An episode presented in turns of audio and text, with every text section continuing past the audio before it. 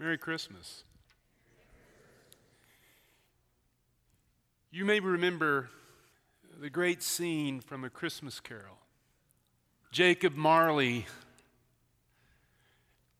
Scrooge's business partner, appears in a dream carrying a heavy chain.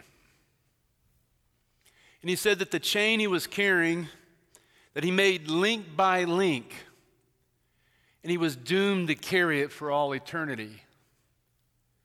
And he made that chain with every decision he made, every selfish, heartless decision that he made. And he had come to Scrooge to warn him that he'd better, better change his life, or he would be doomed through all eternity to carry that chain. What you may not know is that Charles Dickens, when he was writing a Christmas carol, he got a tremendous writer's block at the end. He didn't really know how to end the story because he was not convinced himself that a person who had lived a heartless and greedy life could truly change his life.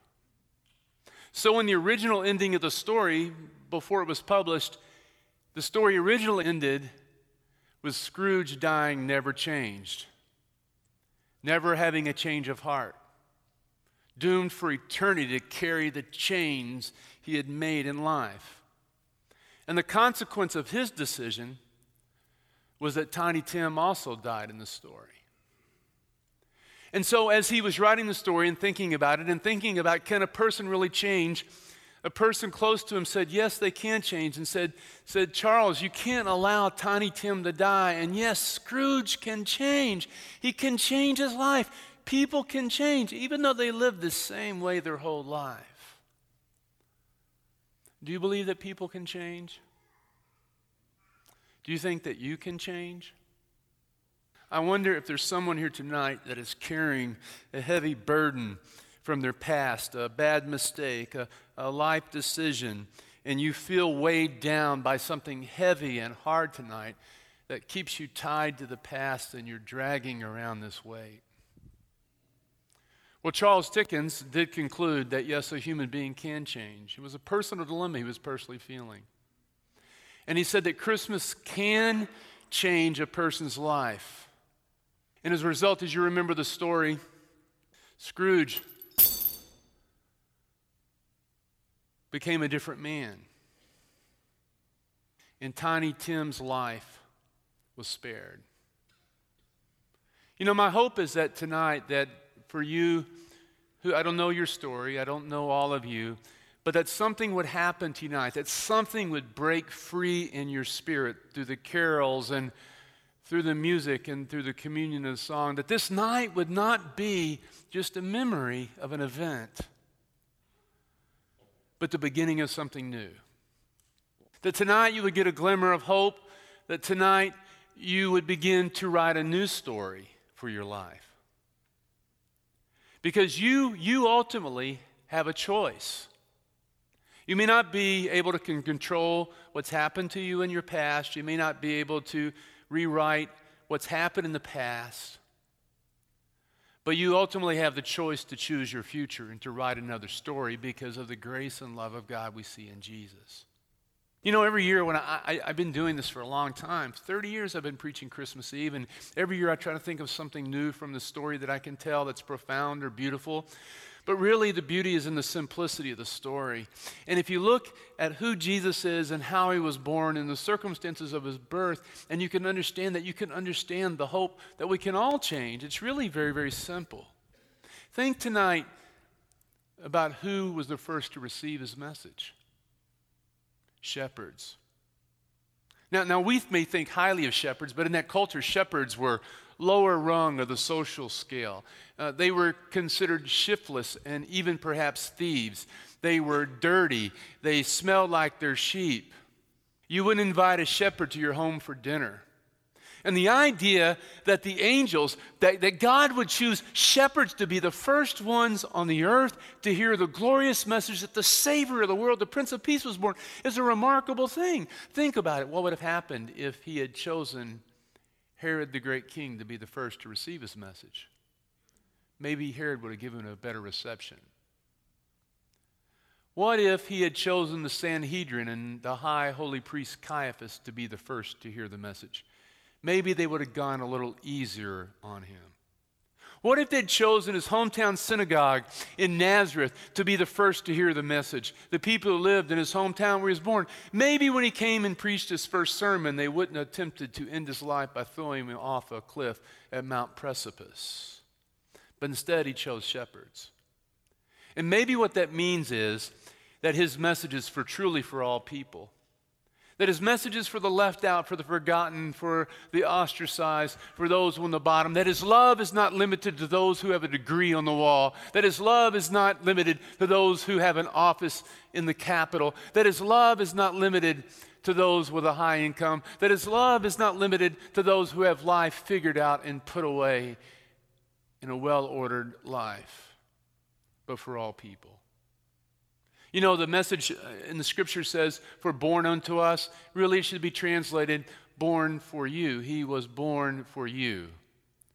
Uh, can you imagine what would happen if tomorrow morning you got up and you have small children and none of the packages were marked? Which belongs to which child? And the confusion? That's why you put tags on it, right, with the names. This one goes to you and to you and to you.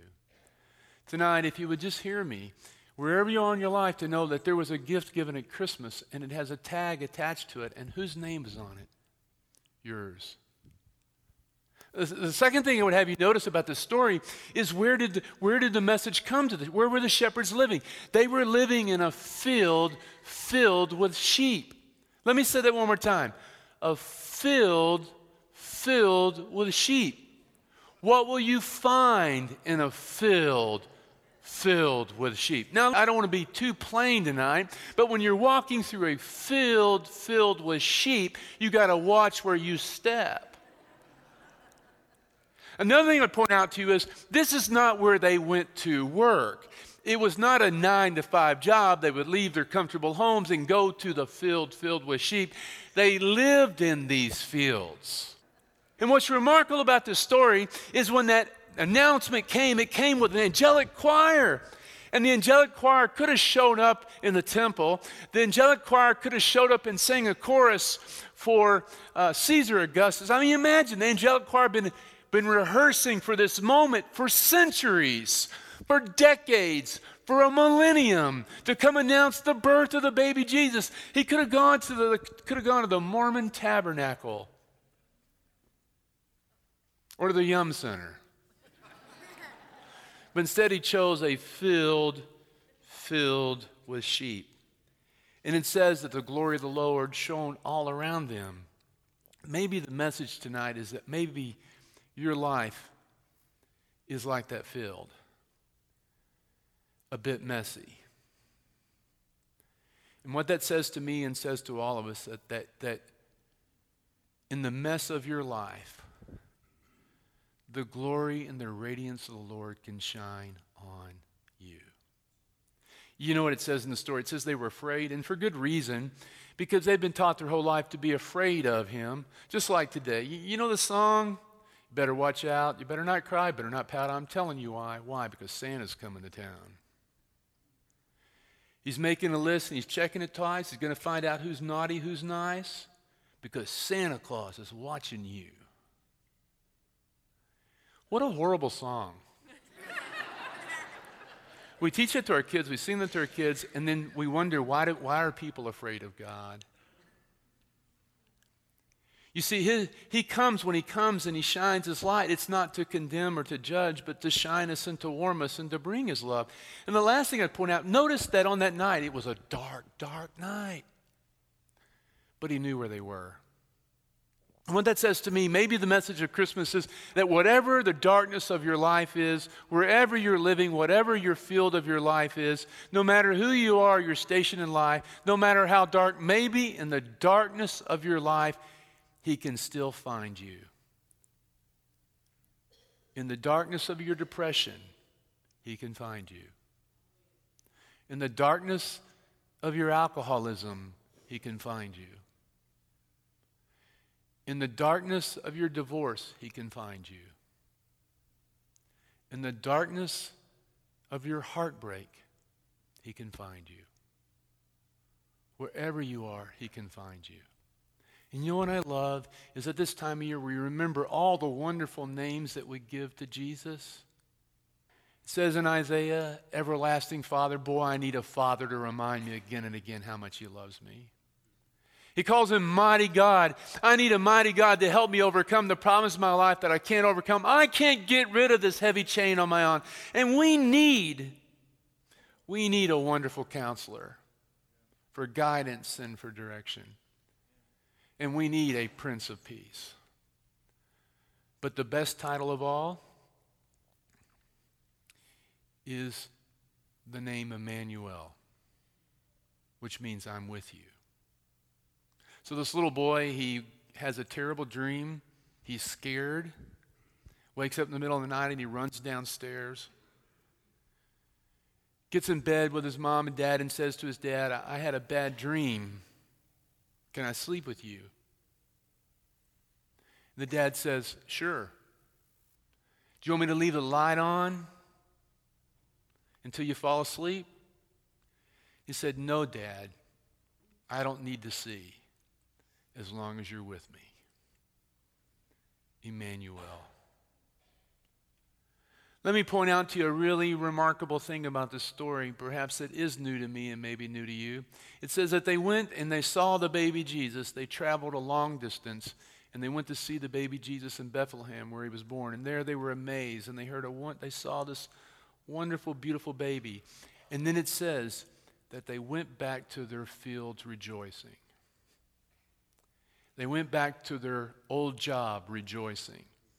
They went back to their old life rejoicing. And what that means to us is that we can go back to our marriage rejoicing. We can go back to the same salary that we had when we got here tonight rejoicing. We can go back to the same home rejoicing. What that means is you can leave tonight and maybe your circumstances will not change, but maybe what needs to change first is how you feel about yourself and how you feel about your life. That you can go back to your situation in life that's messy and dark and fearful and scary and all those things, and you can go back rejoicing because you know above all nights that you are not alone. I'm going to start preaching now. Somebody's going to get excited because I bring you, I bring you good. I know we're supposed to be quiet tonight. But I bring you good news of great joy, for born this day in the city of David is a Savior who is Christ the Lord. Now, I use these doves at the children's service. I'm going to use them tonight. But this is Willie and Pedro. They flew here all the way from Bethlehem. I would get Pedro out, but he's got dove lag.